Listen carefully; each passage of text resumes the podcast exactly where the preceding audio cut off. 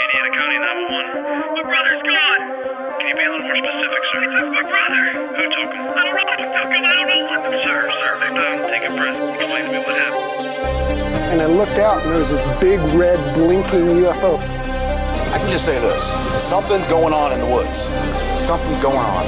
They're not dogs, they're not coyotes. What could it be, right? I had an encounter with a skunk ape, and it completely altered the course of my life. I found his skull. I think you guys are gonna want to come film this. Put him out, put him out, put him out, put him out, put him out. Put him out. I didn't see it. I didn't see it. I didn't see it. Sightings of a UFO hovering over a barn. Millie woke up from a dream, and when I went into the bedroom, she said, There's a monster on the wall. They saw that the creature had run through a barbed wire fence. They were able to obtain hairs. They sent the hairs to their lab, and it came back as an unknown creature.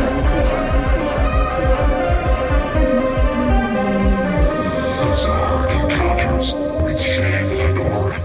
Welcome, everybody, to the most bizarre show on the internet. Unfortunately, my friends, uh, Ghost has taken a hi- hiatus from the show, and he will be, uh, I guess, spending more time on his own solo show and some family stuff. But uh, that being said, I did find a new co host, and it's an absolute honor to have this guy on the show. And I'm really, really looking forward to uh, where we're going to go in the future and what the show's going to become with him. So, without further ado, please, everybody, welcome the new co host of Bizarre Encounters and Bite Sized Bizarrities, Orin Felix. Hey Shayn, uh, thanks for inviting me on. Thanks for having me be the co-host. Um, I'm looking forward to what we can do with the show. Looking forward to adding my spin on all this. Uh, so, you know, I kind of started out my research more in a flesh and blood, nuts and bolts, extraterrestrial mindset, and then you know, the further I got in my research, which I'll share later, uh, but kind of realized that you don't have to dig very far below the surface of the paranormal before you see a whole lot of crazy things going on and a whole lot of connections. So uh, that's kind of where I come from with all this, and uh, you know, just started going to conventions, trying to meet people, and next thing you know, I uh, met Shayn, and here we are. So looking forward to being on the show. Looking forward to being a co-host, and excited to talk to people, hear their stories, share my stories, and uh, see what I can bring to the show. So, Shayn, thanks again for having me. Of course, man. And I'm honestly, like I've said, I, I'm really looking forward to it. We had a solo episode on my show where we got We super did. deep into conversation. So I think you'll bring a well needed aspect into what we're doing here because I got the cryptid side of things, you got the UFO side of things. We both converge in the middle, and I think it's going to be great, man. And I'm really looking Yeah. forward to what the show might become. You know, I'm super interested in like all the connections between the different aspects of the paranormal and aliens and cryptids and whatnot. And uh, so, yeah, I think we're we got a good plan, moving in a good direction. So. And uh, in about two weeks or so, um, we will be doing an episode. So just so everybody knows about uh, some of uh, Orin's experiences, and one of them includes a Men in Black experience. So just a little heads up to look out for that. And uh, if you guys want some more background, there will be a specific episode all about Orin. So keep your eyes peeled for that one. Yeah, and so um, yeah, I've got a Men in Black experience. Kind of had a recovered memory about that, and that's kind of what really kick-started my research hardcore a few years ago. Um, my partner Jenny, she's had a lot of paranormal experiences, shadow people, uh, poltergeists, whatnot. She'll probably be popping on the show from time to time. Um, but yeah, so we kind of started researching things more seriously. Um, I started you know the Instagram page. I call it the uh, the Framework UFO Research Center. I decided to call it the Framework because I think in the paranormal, people need to ask questions. They need to build their own framework and thoughts and ideas, and not just accept what we've always been told. So that's kind of why I call it that. Um, you can find my personal page on Instagram at the Framework UFO. So please reach out. Uh, always happy to hear people's stories and connect with people. So there you go. And that link will be included in the show notes going forward too. So if anybody wants to go and check out his solo personal stuff, um, go to, go and check out the show description. You'll find all that fun stuff. And uh, just some more updated news for everybody too. Um, I also mentioned that he's going to now be my co-host on Bite Size Bizarrities. So for anybody that's familiar with that show, um, I've been doing it more like uh, storytelling, and it was like a solo show. I was kind of doing it doing by myself, and uh, you know, it turned out good, but I felt like it needed a little bit more spice. So going forward, it's going to be more of like a like a campfire tales thing that uh, Orin and I will be sharing bite-sized bizarrities, frankly, um, more of like storytelling back and forth to each other. And uh, partly included in that is this idea that I had that we're going to be picking random cities throughout. I mean, it'll probably start off as the United States, but it'll probably spread out to international. And uh, we're going to talk about three local legends, be it paranormal, cryptids, whatever. And uh, that'll be another episode style too. So just some more awesome stuff to look forward to. That show's also getting a little bit of spice, and it's not going to be just included as part of my solo show. It's going to be part of this show. So it's going to be a little side spin off for anybody that uh, you know just wants a little bit more content from us. And it's going to be done in a totally different style. And uh, going forward, I think you guys are going to enjoy it more than you did when it was just me doing it solo. So keep your eyes peeled for bite sized bizarrities also. And uh, with that, let's get into uh, all the housekeeping before we get into our awesome guest that we have today. Um, if anybody would like to review or share the show, it's always appreciated. Um, you can go on iTunes and leave us a five star. You can even leave a review on there, and we'd be more than happy to read it on the show as long as you guys are saying something nice, of course. Um, if you guys want to, just plain and simple, uh, you can go on Spotify, give us five stars. You ain't got to type nothing. Um, helps us boost up, makes it so that more people see our show, helps uh, helps our show to grow. And uh, you can also share it with friends in the means of, you know, you know anybody that's into these types of topics, into anything that's bizarre and strange. All you got to do is drop the name. You know, they might look it up, and it's always appreciated. So, and uh, if you guys want to connect with us, we were already kind of talking about how to connect with uh, Orin through fa- through Instagram, but uh, we also do have a Telegram set up for the show. Uh, we have a Discord set up for the show, and of course, we're across social media, so you can go and check out the uh, bite size, not bite size bizarrities, the um, Bizarre Encounters Instagram page. That's where I'm the most active. Um, there also is a Facebook page that more so just gets pushed off from the Instagram. So if you guys are trying to contact us, the best way to do it is through the bite size. Why do I keep saying bite size bizarrities? Through the uh, Bizarre Encounters Instagram page or through the Telegram, of course. That's a pretty uh, pretty good way to get a hold of us. Um, if you want to get some more extra content, get early access, um, get access to listening to the shows live as we record, um, you can come and check out the Patreon. Um, that's all part of Open Minds Media, which um, you know we might kind of work it a little bit more in the future and make it so that there might be a specific uh, Bizarre Encounters Patreon. But as of right now, at least. Um, everything's still under Open Minds Media Patreon. So there you'll find early access to my solo show, um, early access to bite sized bizarrities, early access to bizarre encounters. Um, and like I said, the live feeds to all the shows. If you guys want to pop in as the audience and come check it out, you know, throw your opinions over in the chat. It's always appreciated. Um, if you want to donate or if you want to promote the show in a different way or support the show in a different way, um, you can always donate on Anchor, which is always appreciated. That's our uh, RSS host. All you got to do is go all the way down to the bottom of the page, and you'll see something that says uh, support on Anchor. You can click there, donate whatever you want to donate. Always appreciate it. Um, you can also go and get yourself some awesome Bizarre Encounters merch, which I should be updating. Now it would be the previous weekend. So by the time this episode comes out, it should be updated where now it will say uh, Bizarre Encounters with Shayn and uh, Orin, and it'll be the same thing for Bite Size Bizarrities. I have the logo shirt on there too, and I'm going to update that so it has his name on it. Um, so yeah, definitely go and check that stuff out. Always appreciate it. We'd love to see you guys wearing some of our designs, and if you do wear them, please, please, please take a picture of them, and we would love to post them on the page. Um, you know, to show everybody that's out there giving their love and support for the show. It's, again, that's the only way it's going to grow. So anything that you guys do, we would be more than happy to post on the page, and we love you guys for uh, for supporting our show, of course. And uh, we also have a team up with uh, Cryptoteeology. So it's not um, you know like a sponsor or anything like that. We we mutually just are friends with each other, so we like to promote each other's work. So go and check out Cryptoteeology. Uh, they got a b- bunch of awesome cryptid designs. Uh, there's some UFO designs too, of course, and uh, they're all like parody designs. They're pretty sweet. Um, there's ones that you know are band parodies. There's ones that are movie parodies. There's comic book parodies, and then there's even the series shirts, which are, uh, I guess, specific locations. You know, like um, like the Mongolian death worm, for example, and it would say like Mongolia on the bottom, or just specific locations with specific cryptids. But he's always got some awesome new stuff being added onto there. Recently, I saw he's been doing a lot of like the Hodag stuff. So he recently added this Men in Black Hodag shirt. Pretty damn sweet. If anybody wants to go and check it out. Um, we also do, of course, have our collab with uh, Cryptoteeology, which um, I will hopefully be trying to update soon, where it will have uh, Orin on it, um, so that you know it's not an out of date shirt and you guys are interested in buying it, of course, and wearing it because otherwise, you know, it's a little bit out of date, unfortunately. As much as we love Ghost around here, of course. Um, no, no hard feelings or anything. It's just you know he wanted to focus on his his own show, so that's totally fine. You know, he's doing him. But Everything that I've mentioned, of course, all available under the link tree, quick and easy. If you want to come and check out literally anything that I mentioned, including Orin's information, which I will be adding to the link tree, uh, it's L I N K T R period E E slash Bizarre Encounters, and that's spelled B I Z A R R E, of course, because you know there's multiple ways of spelling it, but we spell it in the way of bizarre, like something that's a weird phenomenon that sparks interest. So go and check it out. And uh, with that, please welcome Mike from the Paranormal Road Trippers to the show. How's it going today, man? Doing very well. How you doing, Shayn? Orin, glad to be here. Absolute pleasure to have you back on the show, man. So, uh, I guess for anybody that uh, doesn't know who you are and isn't familiar with your work, I want you to give them kind of a rough idea about who you are and what you do. Well, my name's Mike. I'm from the Paranormal Road Trippers, and we're located in Vancouver, British Columbia, Canada. So that would be 10 minutes away from Washington.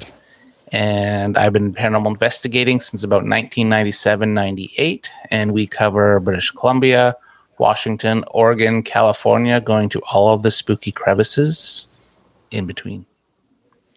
So, uh, coming from somebody that lives in America and not Canada, um, why don't you kind of give like a rough idea about what what got you started as far as like uh, paranormal stuff is in Canada to lead into kind of what you do today? Well, what got me started in paranormal was um, experiences I had as a child. The first experience I had, I was probably the age varies with my memory. I usually say about seven to eight years old. I was at home, home alone, sick.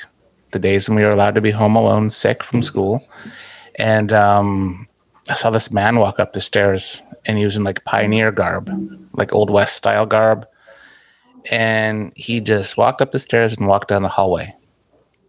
Being a child of that age, that didn't sit well with me, so I kind of panicked called my neighbor who was a cop at the time for the, the RCMP. He unfortunately was at work. So his wife came over. Picture a little old lady with with like the classic old blue hair lady. She comes in my house like SWAT team with a warrant, has her little can of pepper spray, and she clears my house. No doors were open, no windows were open, everything was locked. So that was the first time I saw a ghost and um, that got my memory going, or sorry, piqued my interest. And um, from there, at school, I, I would sign out all of the ghost hunting books, all of the spooky Canada stories, and that intrigued me more. And then throughout life, I had more and more experiences, which leads us to 2023, where I've had a shit ton of experiences. You can say that word, right? Yeah, we're we're full freedom of speech over here, so however you talk is totally acceptable. Perfect and and our my area is newer compared to like the East Coast, like you guys of settlers and all that stuff. So we don't have the cool old buildings like Central or East Coast would of Canada and the U.S. But we do have a lot of gold rush towns, silver rush towns, a lot of fur trading paths, and places like that where they're empty, they're vacant, they're literal ghost towns. And I love investigating those and learning about the history. What are some of the uh, most famous, I guess, ghost towns uh, across Canada? Ooh, I, I, can speak for BC. Um, Barkerville. That is probably the most famous gold rush ghost town on the west coast of Canada and the United States. It um, during the late late 1800s they struck gold, and everyone from California, Oregon, New York, Washington, Australia, England, all funneled to this little town in the Cariboo Mountains of British Columbia. And overnight, it had thousands upon thousands of people mining for gold. And they had two gold rushes there and built a town. It burnt down due to issues in one of the saloons. Then within a week, they rebuilt it. So not only did was the old town there, they built on top of the old town. So there's 1800s history on top of 1800s history, which is today. Now it's a protected area. So, going into some of the paranormal locations across Canada, which ones have you actually had the privilege of actually getting to explore yourself? For me, I've, I've only really explored British Columbia and a bit of Winnipeg. Um, throughout British Columbia, there's the town of Barkerville, which we just talked about, was the 1800s gold rush town. Um, I've investigated there probably every year the past eight, nine years. Um, we always get really cool evidence. The coolest evidence I've, so one of the pieces of evidence that I find cool that we've um, pulled out of there was an EVP of pigs oinking. We, uh, I was walking by the old butcher shop from the because if you go to Tombstone or Deadwood, you know how that they how they have it preserved to look how it used to look like in the old days. Mhm. That's what Barkerville's like. They preserved it. It's a provincial heritage site, and it's got all the old original buildings. But I was walking by the old butcher shop area, and lo and behold, when I played my audio recorder back that night, I heard actual pigs, and it was it's weird. It was spooky. yeah, that's definitely spooky. It's not typically a sound that you hear when you're doing uh, EVPs, at least from my experience and what I've heard about it. So, uh, like, what's kind of uh, the No, I- backstory of that location? Is there like anything that has to do specifically with like a butcher or anything? Well, it was an old uh, mining town, an old gold town, and yeah, they had they had butchers to feed the the campers, the laborers, the miners, the the saloon girls, the saloons. It was it was a hub. It was it was a little city in the mountains. So, from like your experience, Had- whoops, sorry, go ahead. oh no, go ahead, go ahead. I was just gonna say, from uh, from your experience, does it seem like it's uh, more of like a residual haunting type of location rather than like a like a conscious haunted location? That's a funny question you ask that because we were literally just talking about that the other day because we're going to be going back to Barkerville probably this summer. And we've had a lot of intelligent responses to our questions. We've had a lot of um, responses to different objects we've brought up there. And do I think there's residual haunting? Yes, but do I think that there's um, active hauntings? Absolutely. And an example I have for that for you would be at the Tong building in the, the Chinese part of Barkerville. So the Chee Kung Tong are equivalent to uh, it's the Chinese version of the Freemasons way back in the day. And they used to bring workers in to work in the mines. And in turn, they uh, they were given a place to live, a place to to have families, and like coming to Canada from China. And uh, when we went to go investigate the Tong building, one of our investigators at the time, he, um, innocent questions, he goes, Are any of you people here? Now, fast forward to 2023, that probably sounds a little cultural inappropriate, just as in the you people part. and then, and then all of a sudden, he said that he felt like um, he walked through cobwebs, the temperature dipped, and then his back started to burn. And I've never seen a, a stocky guy run so fast in my life out, out of a building. And this is in March. So, March up in that area, it's still minus 18, minus 20 at night. And he rips off his jacket, his hoodie, his sweater, his t shirt, because you're layered. There's no heat up there. And he sees three large scratches on his back. Was that where he felt the burn at? That's where he felt the burn, where he got scratched. It was right after he said, "Or," but it's also disrespectful to saying, "Are any of you people here?" Instead of, "Hi, my name is so and so. Is there anyone here that would like to have a conversation?" So it was, probably in the delivery of how he he said it. I was gonna say it almost sounds like uh like when you hear about things like that, it almost sounds more like a like a darker force possibly when they have the, the intention and the want to actually like physically hurt somebody versus just like scare them out of the location. hmm Yeah, I- I think it was just start. Yeah, I think it was because he was abrupt the way he said it, and and he learned his lesson to be more more respectful. Have you guys uh, went back to that specific building and uh, tried to have more communication with them and further uh, investigations? I have been back to that building probably four or five times, and we've had nothing to that extent. We've pulled a few EVPs, but nothing, no touch, no, no, no growls, no, nothing to write home about in that building. Uh, was there any other uh, bizarre encounters that happened at this location? In the Tong building, no. Um, one cool thing that we did was uh, so the hurdy gurdy girls were German dancers. They just danced, nothing, nothing, nothing extra. Um, you'd hire them to dance and drink with you. That's how, what they did in the old days. And um, my girlfriend coincidentally is from Germany and she speaks it. So we're like, Sandra, you're putting on one of these old 1800s dresses. You're speaking German and you're going to act like a hurdy gurdy girl. so we like to do trigger trigger investigations, right? So she's sitting in the old hotel on one of the beds. There was on a chair, and um, she's doing a whole EVP session in German. The whole I don't no clue what she's saying. Need captions, and um, she said she felt somebody touch and tug her leg. So that happened in one of the hotels there. So this place is extremely active. When uh, um, when you say like touched and pulled, was it more of like a, like a harsh type of thing, or was it just kind of like a gentle like like touch and subtle. pull? It was subtle, but it, she felt it because it moved her leg. But it didn't feel angry or anything, right? It was more so like uh, trying to communicate. Could have been someone, you know, when sometimes when someone sits beside you and touches your leg or whatever, could have been something like that. Who knows? but um, there's there's a theater there too where people see shadow figure. Um, it was used as a morgue at one point because the ground doesn't thaw in that area till summertime.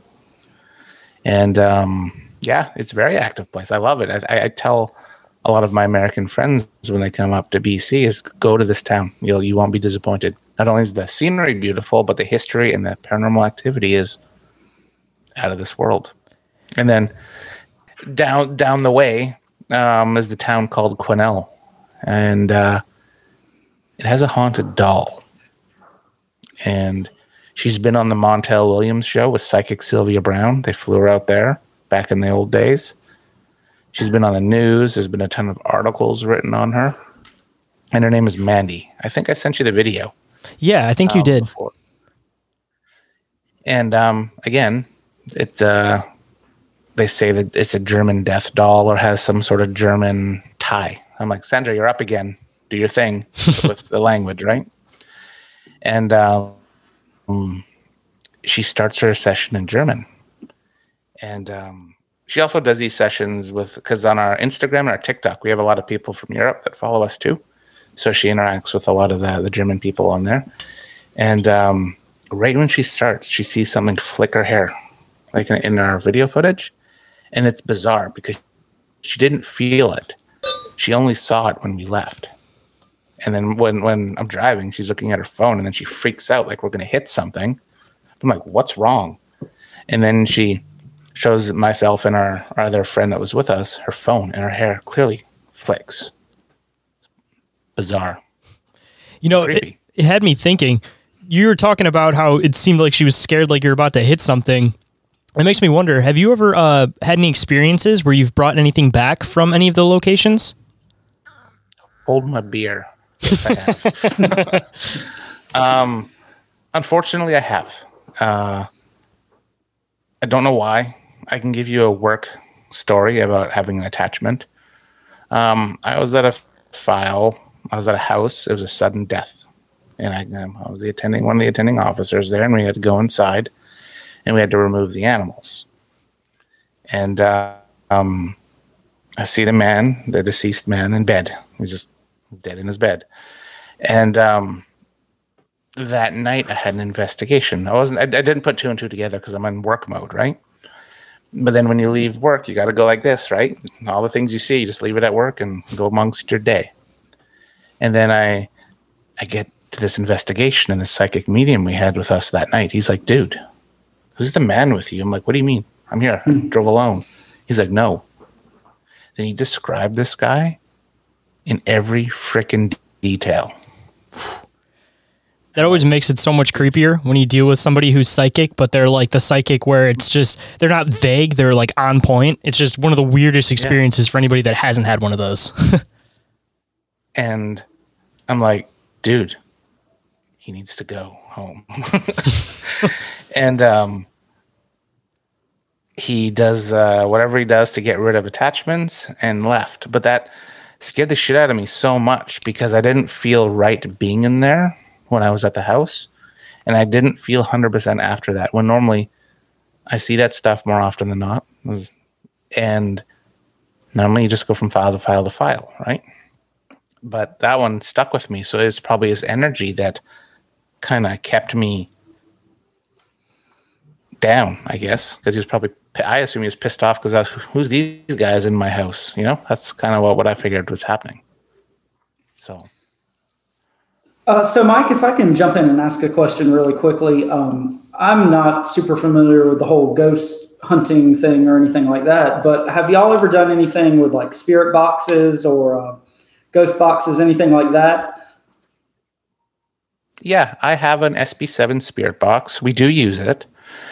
Um, what makes mine unique is I removed the antenna and I cut the Mhm. wires of the AM FM uh, signal. So all you hear is static. I don't want to hear Taylor Swift come through, Celine Dion, Jay Z. I don't want any of those people coming through when I'm doing a session. Um, so that brings up um, kind of a interesting question. Um, my partner, she's kind of getting more into the you know ghost hunting side of things, and she's got a spirit box, and she's been messing around with like you know sweeping in reverse and sweeping forward and the different rates and whatnot. And doesn't seem like she's had real good results. So you think uh, you know just using the static works better than sweeping through the range like it's set up to do? Which one does she have? I don't know the model off the What top of my like? head. It's um, it's a little, you know, uh, probably four inch by three inch square. Um, Ah. It's got like a orange screen. It's like the first one that pops up on Amazon. It's like eighty You nine have the dollars. I think. SB7. Yep. Is that I it? know that's the one I use. Okay. Um, go into AM and do a quick sweep or medium Okay. quick in reverse. That's kind of how I do it because AM has less chance of having Jay Z pop through than FM would. Unless he's dead already, then at that point, then yeah, they can come through. But as long as it's not one of their songs. Yeah. That's really cool. Uh, Um, that's some good information because, yeah, like, like and- I said, we've been kind of trial and error, just playing around with it, and haven't really had much of anything come through. And you know, I know that's dependent on location and things like that. And but me- um, uh, I'm sorry. Go ahead. Hit me up on Instagram too. If, if you need any further help, just hit me up on Instagram and I can walk you guys through it. and get it. Absolutely. Yeah. Thank you so much. Um, we do the Estes method with with the spirit box a lot, where an investigator will have a head headphones on, noise canceling headphones with a with a static, with a blindfold. So we actually have uh, been messing around with the Yeah. Estes method a little bit as well. Um, you know, we watched Hellier, the documentary, and that's kind of where we learned about it. And uh, she was really game to try it. So we've kind of done that as far as like me asking questions and whatnot. And um, still not anything crazy has happened. Um, actually, my sister came up uh, over the holidays and stayed with us, and we were telling her about it, and she wanted to try it. And, you know, she sat down not knowing anything about it, and she actually got better results than either of us have. So I don't know if uh, she was faking it or she's got some kind of gift or what, but it was pretty interesting, and it's been fun at least you know messing around and getting our feet wet with it. Well, some people are, are good um, beacons for, for paranormal activity. Like when I use a spirit box, I'm I'm usually pretty silent. All of the boxes, but when like my girlfriend uses it or our other investigator Anthony uses it, man, the, because they're both kind of in tune a little better than I am, Mhm. and they just get response after response. Well, um, we might get into it a little later um, in the episode, but um, so my sister lives in the uh, property where we grew up, and our parents both passed away within the past couple of years, and there's been you know a lot of negativity, a lot of negative energy in that area. So I almost wonder, you know, she's a a single young woman living in a liminal state and has all this going on. So I almost wonder if you know that had something to do with her getting better results than we did. Makes her more of an antenna. hmm Yeah. So I guess you can't go wrong as long as you're not using a phone app. That's the only way that you don't want to go. Oh, you found my one trigger, man. Don't don't use a phone app. um, I won't go into the hate of that stuff. If that's what you want to do, that's what you. It's you do you. I'm I'm I'm, I'm totally not one of those. I know everything guys. I'll never be like that. Um, but a phone app can't detect what it's detecting. Like, well, I'm not going into it. There's also programming influence too that people got to take into consideration that, you know, it may just be programmed to drop certain words at certain times. So it's not really connecting with the supernatural world. It's more so just connecting with whatever word the algorithm feels like randomly thrown at you. and it's not pulling off. It's not giving off real EMF. It's not giving off anything like that. It's just it's it's kind of like WWE sports entertainment versus like real wrestling. This, this is the phone app's more of like the WWE, the sports entertainment aspect. it's uh, um, yeah, no, I'm not a big fan of the. Oh, go ahead. Oh no, Mike, I was just going to ask you a follow up question. So, again, I'm by no means an expert on uh, any of these spirit boxes or anything like that. So, what actually is like the idea behind this? Is it that these entities are speaking through the static, or like what's the the methodology? I guess because we were kind of wondering, you know, are you supposed to hear like words coming through the radio stations? But it sounds like from what you were saying about modifying your box, it's more about like hearing things through the static and the electromagnetic interference and whatnot. Is that kind of kind of on the right track? That's what it is. Yeah, no, that that's what it is. It, it, it's they say that spirits can uh, manipulate the the frequencies and and and that and and say a word. Um, so they say, and I, I've had a lot of good experience with it. And you'll know, like if you're asking, what this is just an example. What's your favorite color? And say your favorite color is red, and it says red. You're like, well, Taylor Swift doesn't say red. Um, you you you you could use that as you could be like, yes, I got I got a response with that. But again, with spirit boxes, you want to you want to take a grain of salt too, because there is that radio interference. But I feel when, you'll know when you get the response you're looking for based on what you're asking. Very cool. Thank you for sharing. So, uh, just kind of a weird way of looking at it. A Ouija board versus a spirit box. Is it almost kind of like the analog and like the digital version almost? Because it's kind of seems like it's connecting the same way. It's just a matter of like one was pre electricity and one's like post electricity. But also, that being said, uh, you hear about a lot of these like horror stories about people using Ouija boards and then attracting things that they don't intend to because it's like opening a doorway. Uh, could the same possibility be open using EVP? There's no caller ID with talking to spirits. So if you're using a spirit, so a spirit box, uh, Ouija board, uh, an EMF detector, they're all the same. You're all making contact. Um, I think a spirit box is spooky because of Hollywood. Sorry, not a spirit box, a Ouija board. Um, I'm staring at mine. My I have an antique one, a 1953 Ouija board that's said to be because I collect haunted items as well, and this one was pawned off to me saying, "Get this out of my house." And I don't know. And I also have a REM pod beside it, so I guess dual dual action right there, right? um, but no, I, I don't I don't personally I don't see a difference. And you nailed it on the head, analog versus digital, because I use that as well. I, like I say that, and like I said, there is no caller ID when you're talking to spirit. You're you're you're putting yourself out there. So do you think that it's uh just again from it might be partly Hollywood kind of like you were saying, but do you think that there's more of like a possibility of a spirit trying to connect itself to you off of like a Ouija board versus using like EVP?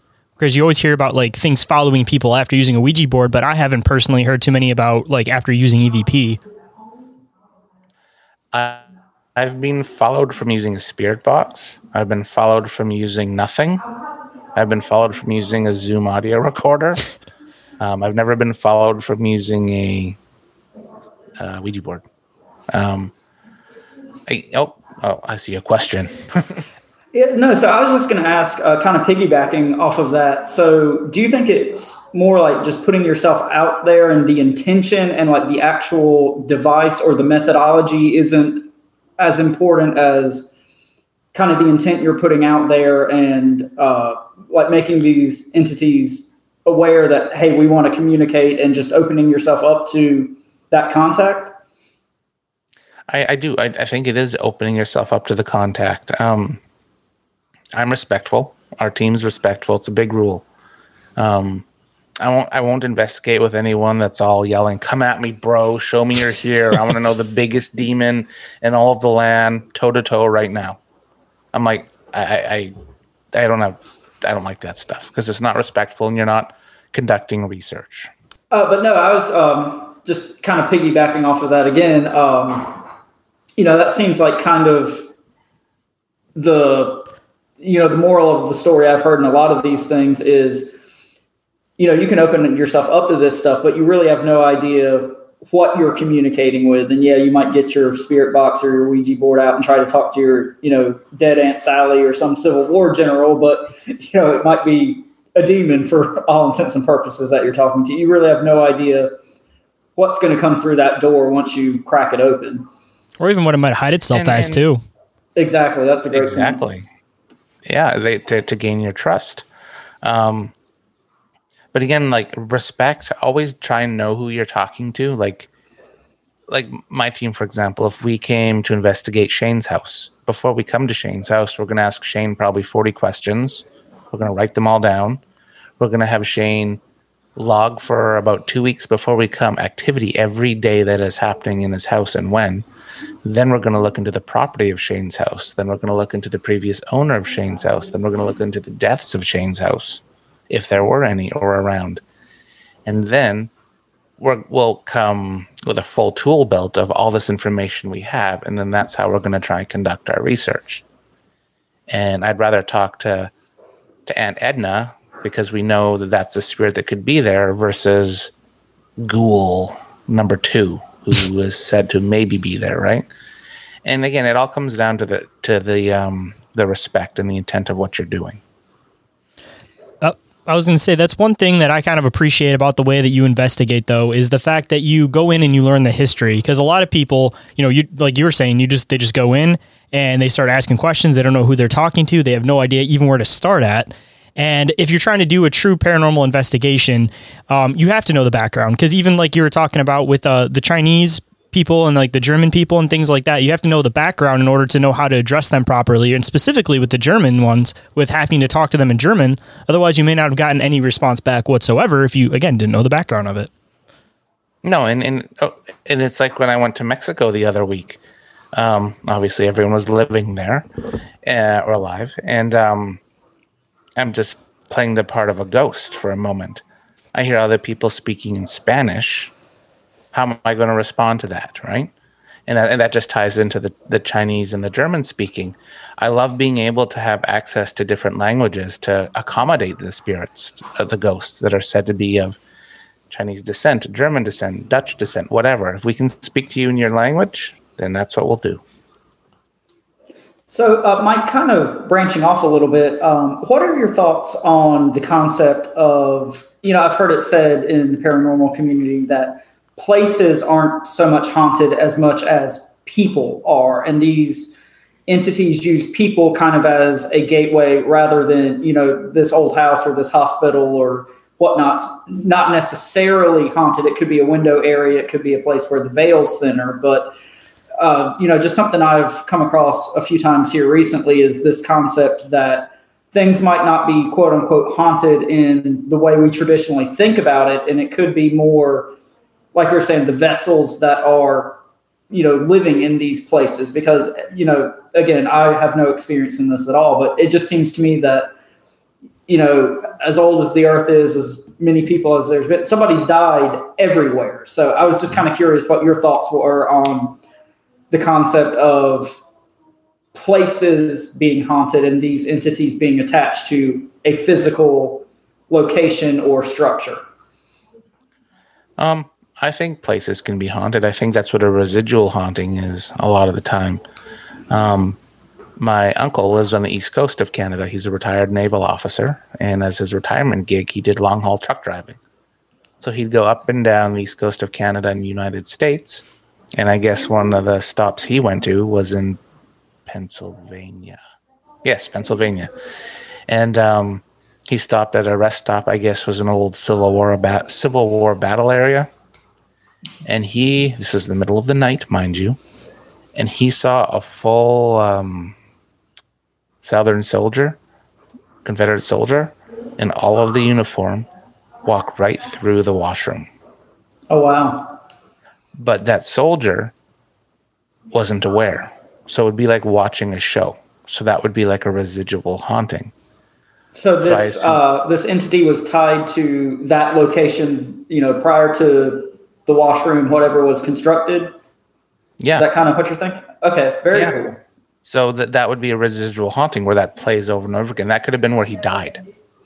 And it kind of seems like to me, you know, talking about a Civil War battleground or whatnot, these places where a lot of negative energy is poured into, it seems, you know, just in my head that it would be easier for these type of things to cross over in these places. And I wonder if that's, you know, kind of where some of this lore comes from.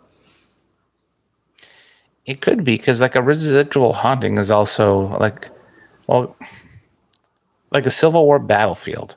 That's a lot of trauma, a lot of anger, a lot of sadness. Everyone's scared shitless. And when you die at that heightened stage, I would assume that your energy is imprinted in that area. And that's what could. And you, you uh, none of them wanted to die. They're doing what they're told, right? Mm-hmm. Um, any war in, in, in the world, that, that that's kind of what happens. and um, no one's going to wake up and go to war and be like, I'm going to die today. Everyone's thinking I'm going to be home to my wife and kids in a couple days, right? And when they can't, their energy is gone. It's imprinted where they the trauma happened. One one weird theory that I've been thinking about lately, and the best way I can relate this is uh, 1408. If you guys are familiar with the movie, um, more so just uh, it kind of made me start weird, like thinking about this theory that what if um, rather than let's say like a like a person being imprinted into a location what if there is some type of like consciousness that's attached to a specific location but it's not like a like a physical consciousness it's like a it's hard, kind of hard to explain. It's just like a consciousness that exists within that area, and that like may have energy almost, Shayn. Like yeah, like an like an like magnetism a, or something like that. Like a conscious energy, yeah. And rather than when you see these re- residual locations, rather than it actually being like a you know that person's spirit or anything like that, it's more so that that consciousness, that energy in that location is replaying things that have happened there in order to do whatever it's trying to do, be it scare somebody away from that location, like whatever. But there's not actually like a physical tie of that person being there. It's more so that the consciousness of the location is almost like playing like rewind, record, you know, re- fast forward on like a VCR or something. And it's just replaying like a totally unconscious, you know, projection of something that has happened there in the past and the energy thing that's controlling it is the conscious being and it's not actually like the physical apparitions that people are seeing in that location. Yeah, that's an, that's an interesting theory. Kind of plays on the residual haunting, but also something more to it as well. Because then it like when you see the like slight variations too, where you know you hear about a residual haunting, and it's not always like they they don't act like they are aware of anybody that's there or anybody around them but you know it won't be like it like the same replay every time you know? It's not like uh, everybody sees like the same soldier walk down the same hallway. It's like different locations with that same thing, but it still acts like it's unconscious. That's kind of where it makes me wonder if it's rather than it being like this is the location that they walked through right before they died, it's more so that the consciousness of that location, like almost like recorded everything in a sense, so they can replay anything that's happened at that location at any given time that, you know, something has been at that location. That's that is a total cool, interesting concept got to branch out and throw in some paranormal theories. that that could be a, a research project, right? Like trying to collaborate that with the paranormal and other types of hauntings as well. Could it be different? Who knows? Talk about synchronicity too. I kind of had this like concept kind of going in my head already, and then I ironically watched that movie again recently, and it like resparked it, and I was like, hmm, maybe I should dig into this. yes, absolutely. It, it, that would be something to look into for sure. Uh, but no, I've just uh, popped in my head while you were uh, just talking about that. So, a kind of an idea I've been toying with is, you know, a lot of people who aren't super involved in the paranormal, you know, if something weird happens at their house, they see a shadowy figure or something like that. They're, oh, Indian burial grounds. That you know, kind of seems like that's you know the the easy go to for people, and you know, it seems like not just hauntings and ghosts and paranormal type situations, but also, you know, all kinds of high strangeness, UFO sightings, even cryptid sightings tend to happen in these areas that have, you know, sacred locations or temples or things of that nature. I'm wondering if, um, you know, it's kind of like a chicken and the egg situation, but I think it's an important question to ask I wonder if these, you know, burial grounds or temples or whatnot, the locations were chosen because weird things happened there before and not, you know, vice versa. Weird things are happening because it's an Indian burial ground. And like I said, it's very chicken and egg, but I just think it's kind of fun to think about. Like maybe these ancient cultures and these people knew more than we give them credit for, and that's why these things are there. Yeah, no, that that that's that's definitely worth a thought. But I think with with like burial grounds, temples, or any place like those, I think all the energy that's left there, all the praying, all the crying, all the the celebration of life, all that sort of stuff, all that mm-hmm. energy is saturated into the ground. And I think all the protection stuff that's around, be it a cross, be it sage, be it whatever your denomination of religion of the type of burial ground it is, I think all of that will represent the energy and the activity uptick as well. Very cool. Thank you for sharing. So, uh, bouncing back in, I would uh, definitely like to go back into uh, some of your experiences doing some research as far as like Canada goes, because you know a lot of these shows uh, we don't get a lot of uh, Canadian paranormal history. So, I would definitely like to hop back into some of the some more of the locations that you've uh, experienced and investigated. Sure. Um, where do you wish? Let's go to Sandon, British Columbia. No one's ever been up there. I've been up there, but you guys haven't been up there. Um, it's a silver rush town in the Kootenay Mountains. Like this is grizzly grizzly bear territory. You, grizzly bear and elk. You don't want to go too far without being armed with something. And um, the town burnt down twice, was flooded and swept away another time, and then finally they rebuilt it a fourth time in 19 the early 1900s but basically, when you go by the riverbank, you see every layer of the towns because they just built on top of each other. Not only do we like to paranormal investigate, but we also like to metal detect and treasure hunt. And the amount of stuff we pulled out of the um, the riverbank was amazing, like old bottles from the 1800s and shoes. Anyhow, back to the paranormal. They have the city hall still standing there. It was built in 1900, and it's said that the judge um, haunts this place, and he can overlook the old brothel area, which is still there. There are two buildings, and he could look where the old hotels and inns and all that were too, where all the miners would stay when they're in there. And um, we investigated this city hall, and it's kind of messy because they were re- renovating it all, and not much was happening. And one of the tells is you can see the judge in this building and or you can hear saloon music outside. So I'm hoping one one thing happens, right? And um, I'm coming downstairs, minding my own business. I think I was in my own world. Everyone else was outside, and I was just looking at my audio recorder. Then all of a sudden, I looked up, and I see this guy in a judge garb. So if you look, Canadian judges are like British judges. They wear the thingy. Well, they used to wear the thingy, out, like the the wig, powdered wigs, long Yep, with a long black cloak, I guess, whatever. And um, I saw it. I saw him, and I saw and I saw the cloak move like he went up the stairs. And being alone, I'm like, oh shit. And then what I did was I went outside and be like, dude, you guys got to come back inside. I saw so and so, and then that was the second time I've seen a full body apparition at, at, this place. And we went back in and we hit it for another two hours longer, even trying EVPs, trying all of our gear. Unfortunately, we didn't see him again. But that was really interesting. And then we never heard the saloon music, but our friend heard the saloon music. That is something I would love to experience. I've never heard ghostly music, but that is something that I keep trying to we keep going to places where there's tells of music or or chatter and things like that. But one story I can tell you about where I saw my first full body apparition on an investigation was at a place called the SS Sicamous, which was a decommissioned paddle wheel boat. And during World War One, it would bring Canadian soldiers to and from Penticton, which is another town in the Canadian mountains. And um, picture Titanic era type dress of the crew, like you know the the nice full beard with the captain's hat and all that sort of stuff.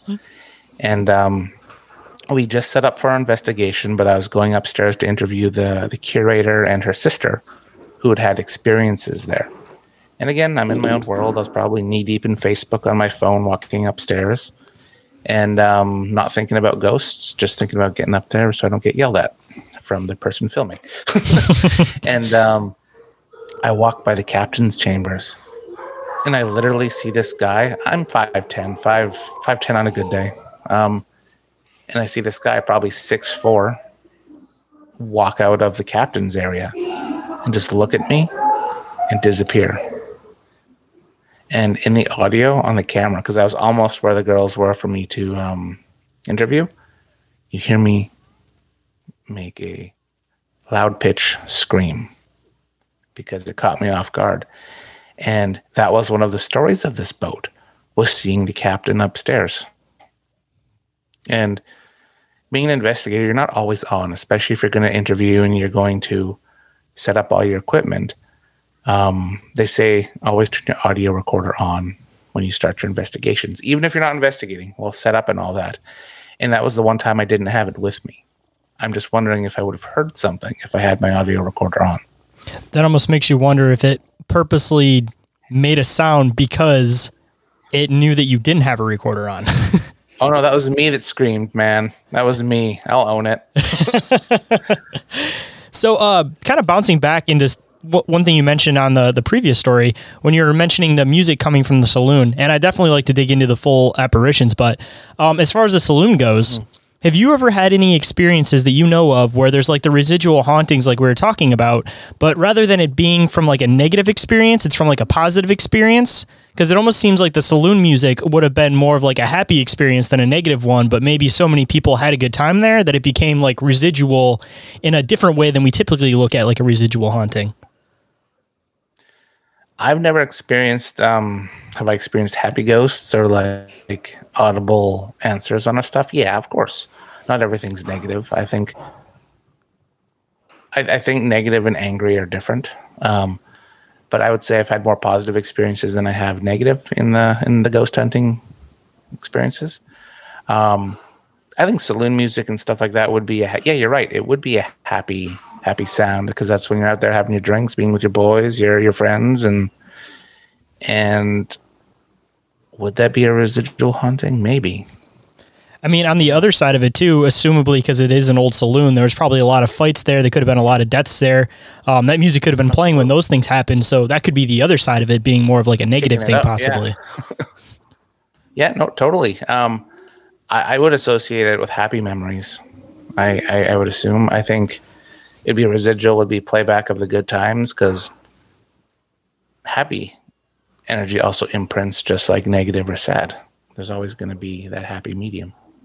I was going to say, you always hear that positive emotions are stronger than negative emotions too. So, assumably, you know, if that is true, then the positive emotions would have a way of imprint, imprinting themselves too, just the same way that the negative emotions would do.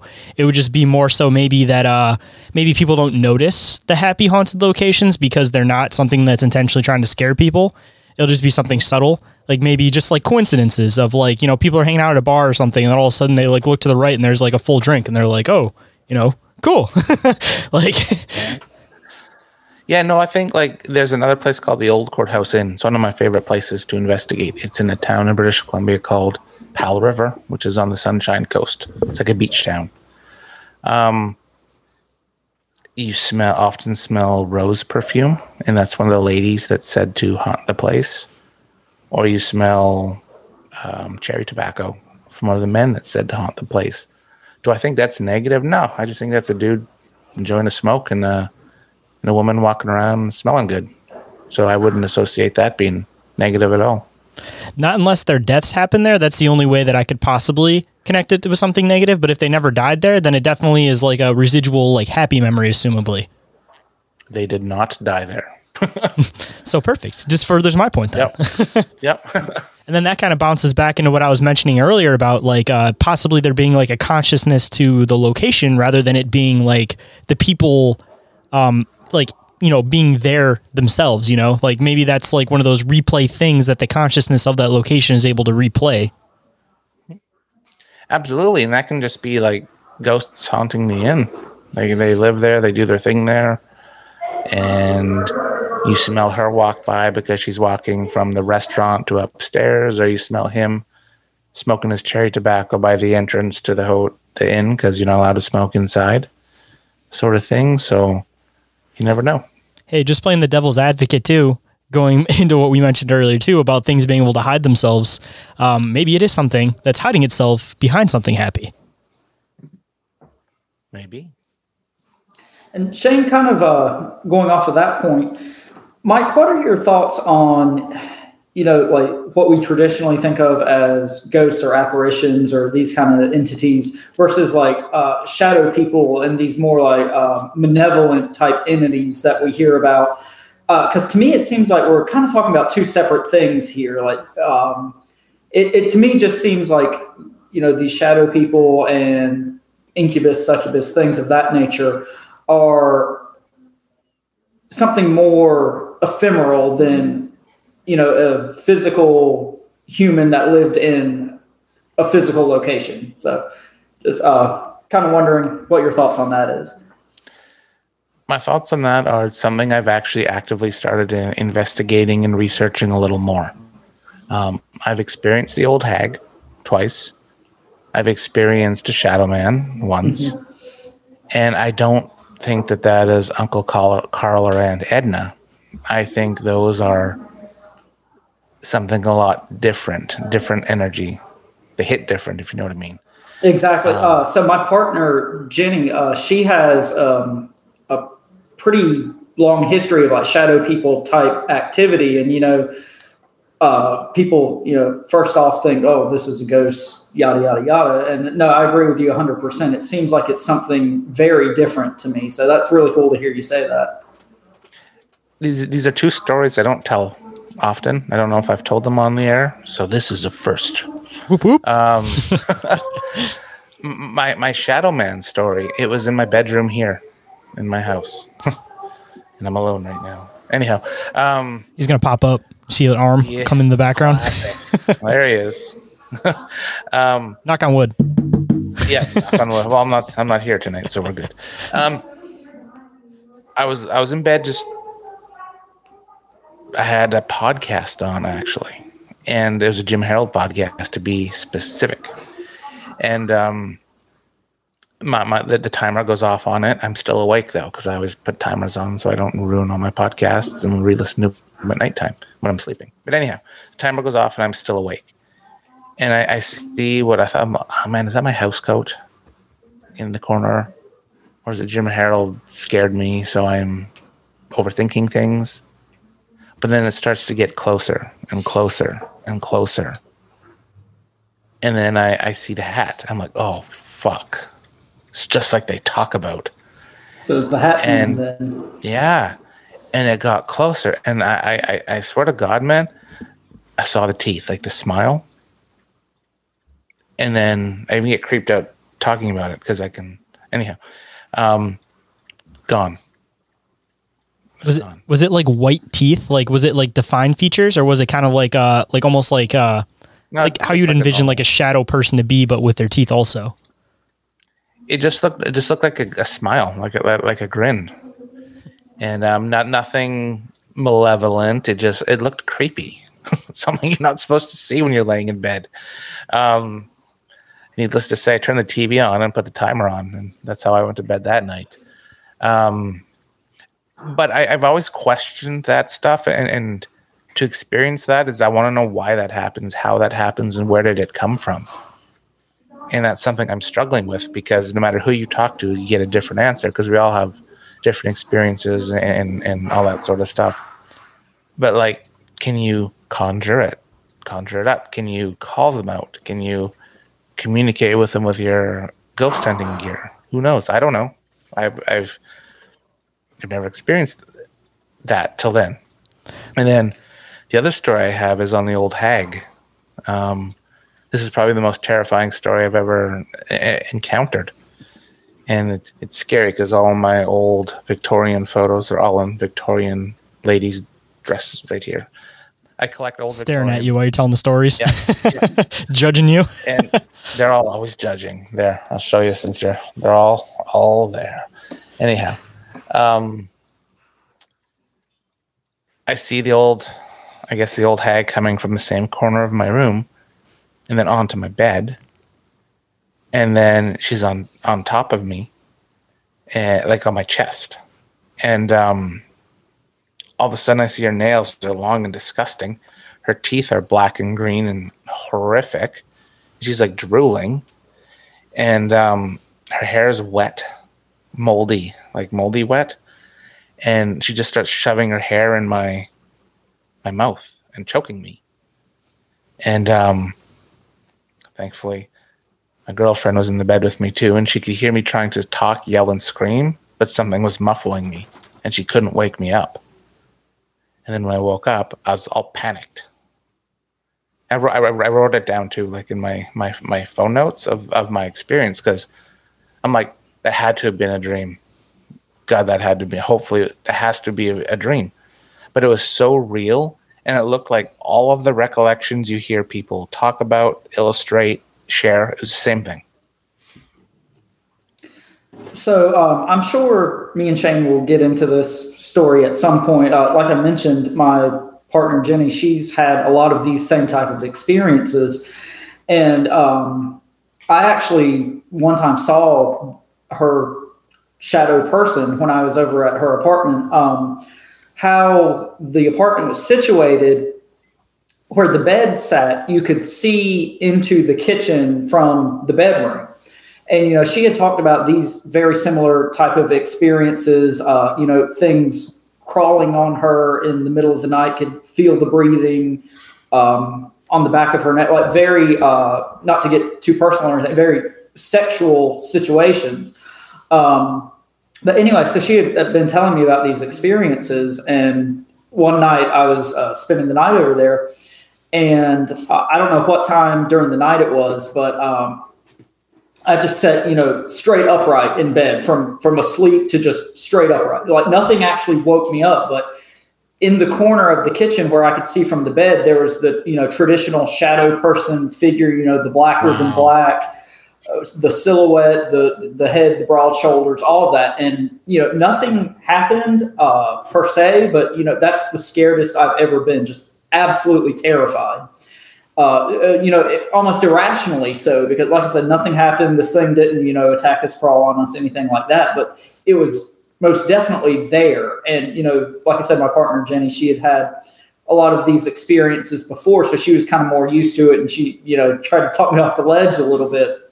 So uh, a little bit later, I don't know the time frame because you know this was the middle of the night. Uh, I was, you know, trying to get back to sleep, whatever, and on the bedside table, her phone just like lights up for no reason. Like no one touched it, no calls, no texts, nothing. Just the phone screen just lights up, and you know I about shit my pants at that point. So, um, but you know that's the only kind of shadow person experience I've had. But a lot of the things you're talking about, you know, the Hat Man and the Hag and whatnot, sounds really similar to experiences she had.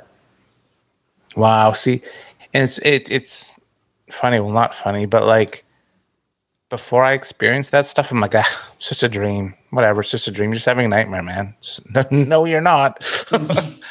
like, um, No, that's exactly what she said. This is not sleep paralysis, you know. no. And then and then the worst one I ever had um, happened recently, and it was in a haunted hotel. Shocking. Um, it was a double room. Like we were we were hosting an event actually, and our other investigator is just me in one bed, and then Richie. He was in the other. It's like a suite. He was in the other room in the other bed, and he hears me struggling in the middle of the night and wakes up. And he comes in and the same thing. I was muffled, trying to scream, trying to wake up, like something was muffling me. And I saw the same old hag so angry at me, but holding my arms down. And I even had like my arms hurt that day, like the muscle part, because I was trying to get up. Bizarre. When it comes to the old hag, I'm almost curious if it's like um like the descriptions of them like how, how detailed are people's descriptions where is it the same entity that pops up in multiple locations or is it almost like a like a race of entities that people are seeing? And it seems like they m- might relate to witches possibly. So my kind of question with shadow people too that i kind of wonder is like when a witch passes away they assumably would be like an angry spirit. So do they have the ability to become these like old hags where maybe those are like kind of like the ghosts of witches, so to speak? that you never know with that because she looked like I don't even like thinking about her. Watch is going to come tonight, and I'll have to have to come back on the show tomorrow to tell you all about it. Um, she looks like you've seen the movie The Conjuring. Mm-hmm. She looked like Bathsheba in the basement. that's what she looked like when when that thing's running at you. Oh, yep, that's what she looked like. So even with the uh, the mold in the hair, like I don't know, it, it seems like it has more of like um I don't know, like it, like it seems like it's they, they hold people down, so it is somewhat physical. But it the reason why I question if it's like witch related is because it seems like they have more of a grasp of how to be in the paranormal and like the physical at the same time.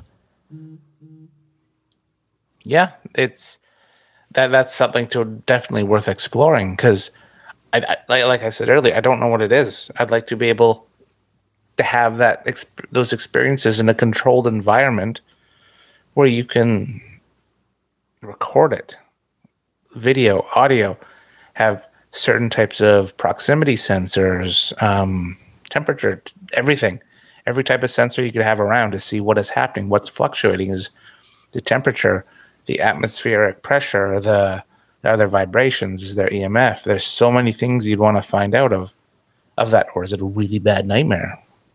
But See, the other question would be what exactly would uh like theoretically call them? You know, like maybe if you dig earlier into people's experiences before the exact like old hag experience, maybe there's something that happened like that night before that there that's similar through everybody's story that almost like calls these experiences to happen.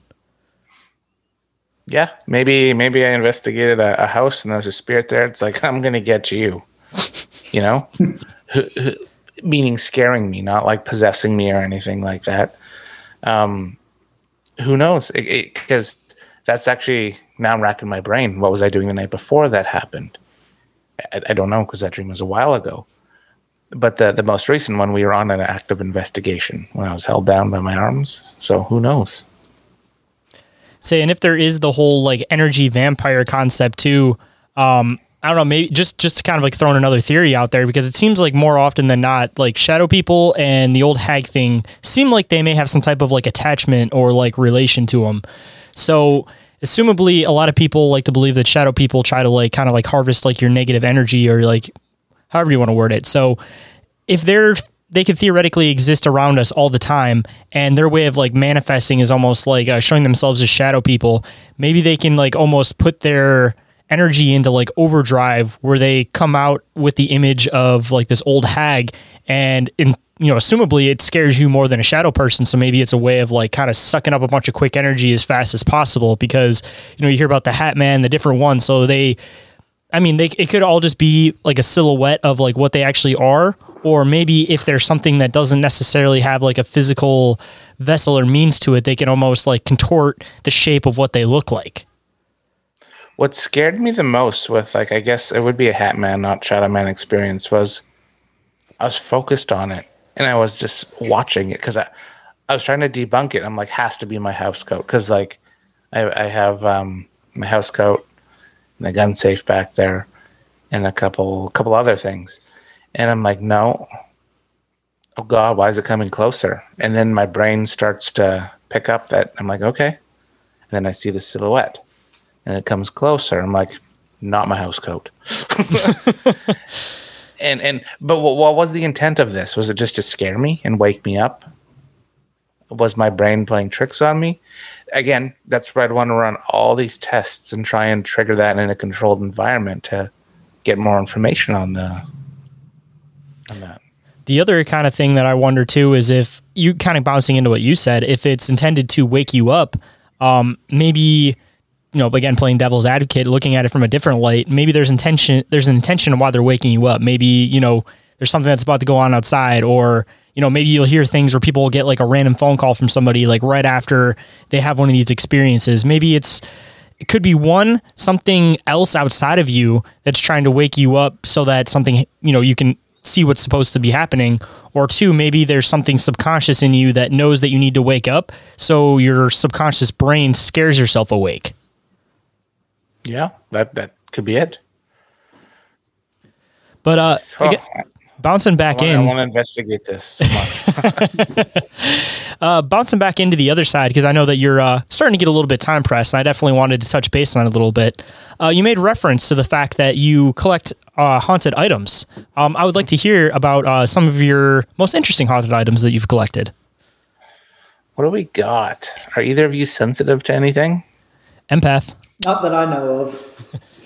What do you get? We're, we're gonna play show and tell. I know that you, this only goes on audio and it's not a YouTube thing, but we'll we'll use our words and describe what we see. Okay.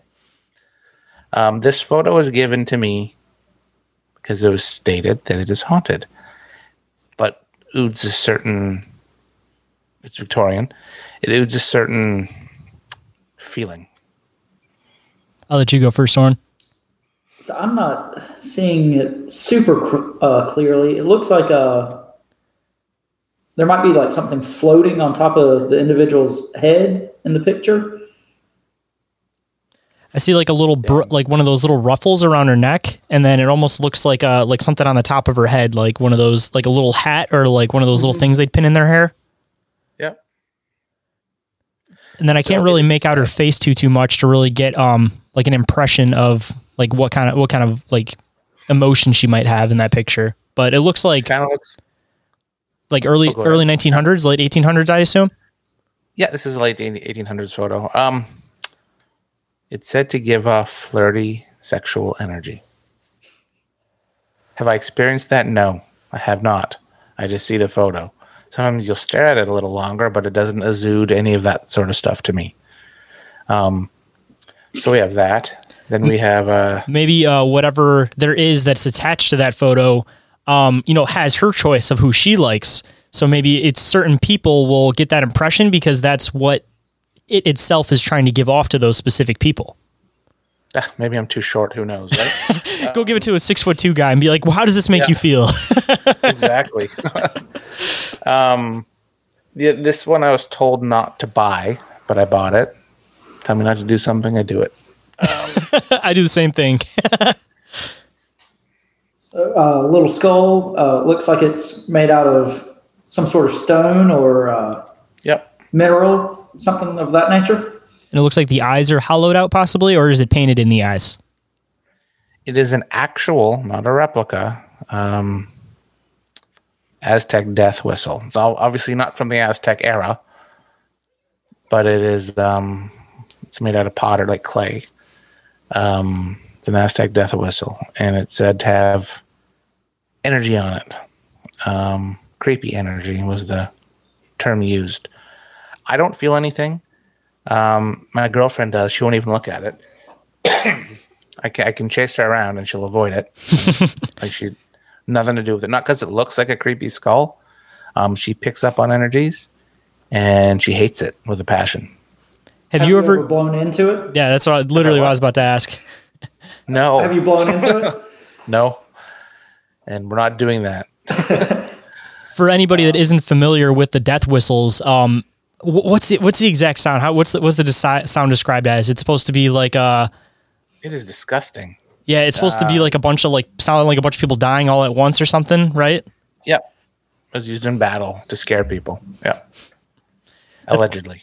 That's a horrifying concept just to begin with because the first time I heard Yeah. that thing, I didn't know what it was, and it was a few years ago, and it was just it's one of those sounds that doesn't sound like it should come from a whistle. Yeah. and we got this. It's Victorian mirror. The mirrors are always Like a- creepy just because of the Like a aspect Beauty of and the Beast. yeah, I'll say the, the two way concept of them to begin with. Yeah. Silver, like it's it's well made, proper, in the eighteen hundreds.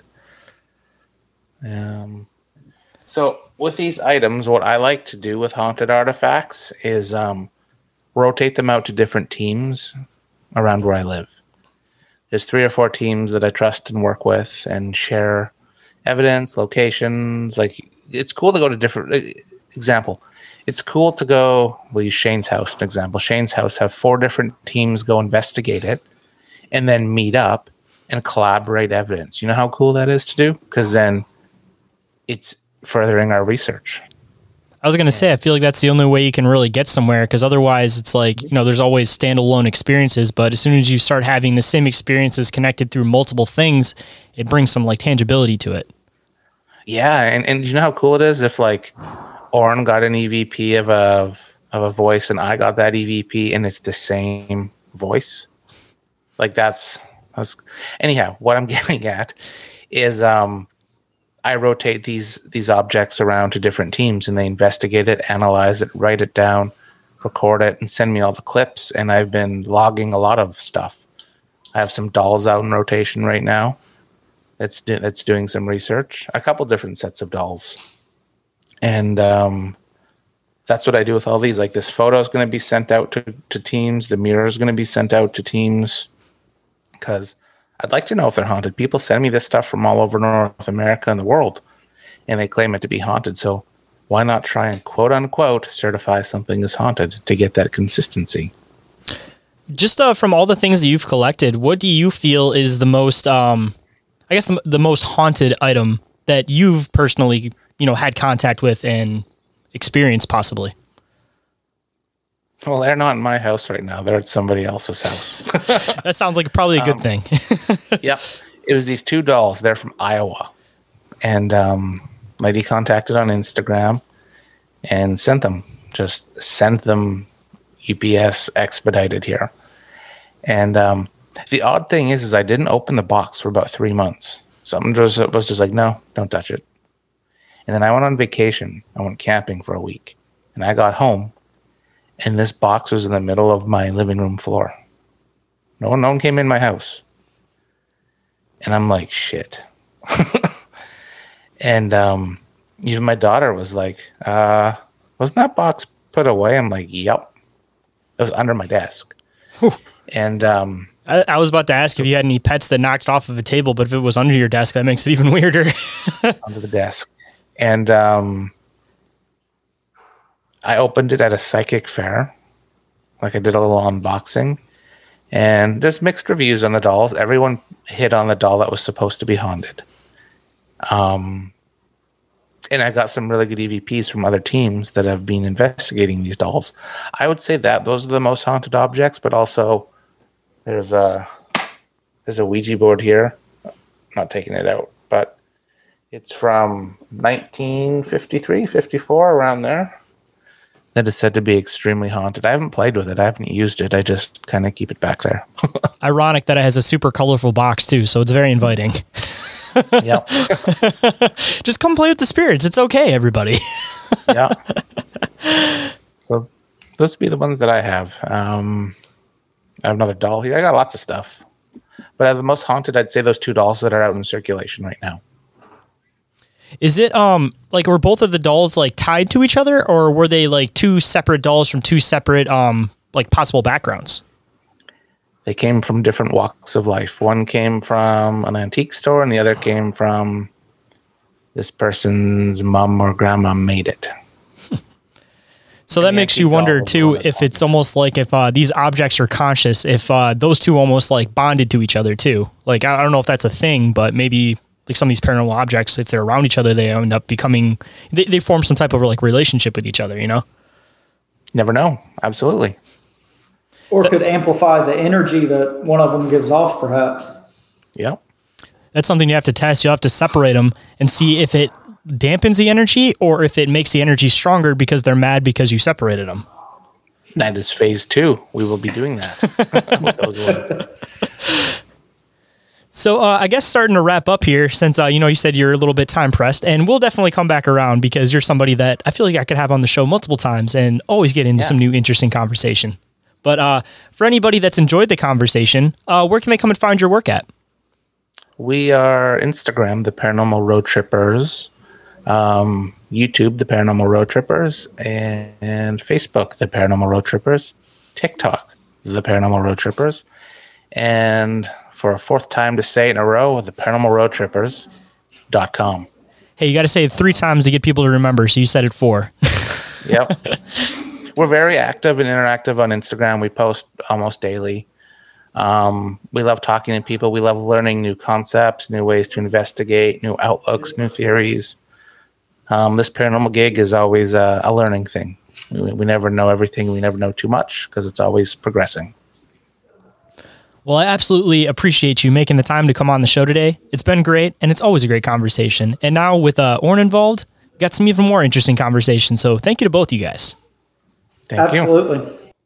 All right, guys, if you want to share any of your weird or bizarre encounters with us, uh, please feel free. You can contact us through email at bizarreencounters at outlook.com. Uh, you can be a guest on the show if you'd like. You can send us an audio recording or a text that we can read on the show. Uh, so, yeah, please reach out to us. We'd love to hear from you guys. And uh, if you guys want to, too, of course, you can hit us up through Instagram. Also, a very easy way of doing it because I know some people are weird about email. But uh, that being said, if anybody is a researcher or anything else, of course, and wants to be a guest on the show, also feel free to hit us up. Uh, if anybody would like to sponsor the show in any way, shape, or form, if there's a topic that you guys really, really want to hear us deep dive or get into, or a guest that you guys really want to see on the show, also let us know and we'll do what we can to collaborate and make that happen. And uh, just in general, if you feel that there's anything that you can contribute to the show, um, be it art, be it whatever, um, we appreciate all you guys and all that you guys do. So feel free to hit us up and we would love to hear from you. So, um, you already got the email from Orin, which is uh, bizarreencounters at outlook.com. And uh, the other option you can do is we do have a submission form on the link tree, which will go directly to our email. So that's a little bit easier of a way to email us. So if you wanted to go and go about that method or check out again any of the other links that I've mentioned throughout the show, um, L-I-N-K-T-R period E-E slash bizarre encounters. And with that, hope you guys enjoyed the show and we'll catch you on the next one. Stay bizarre, everybody.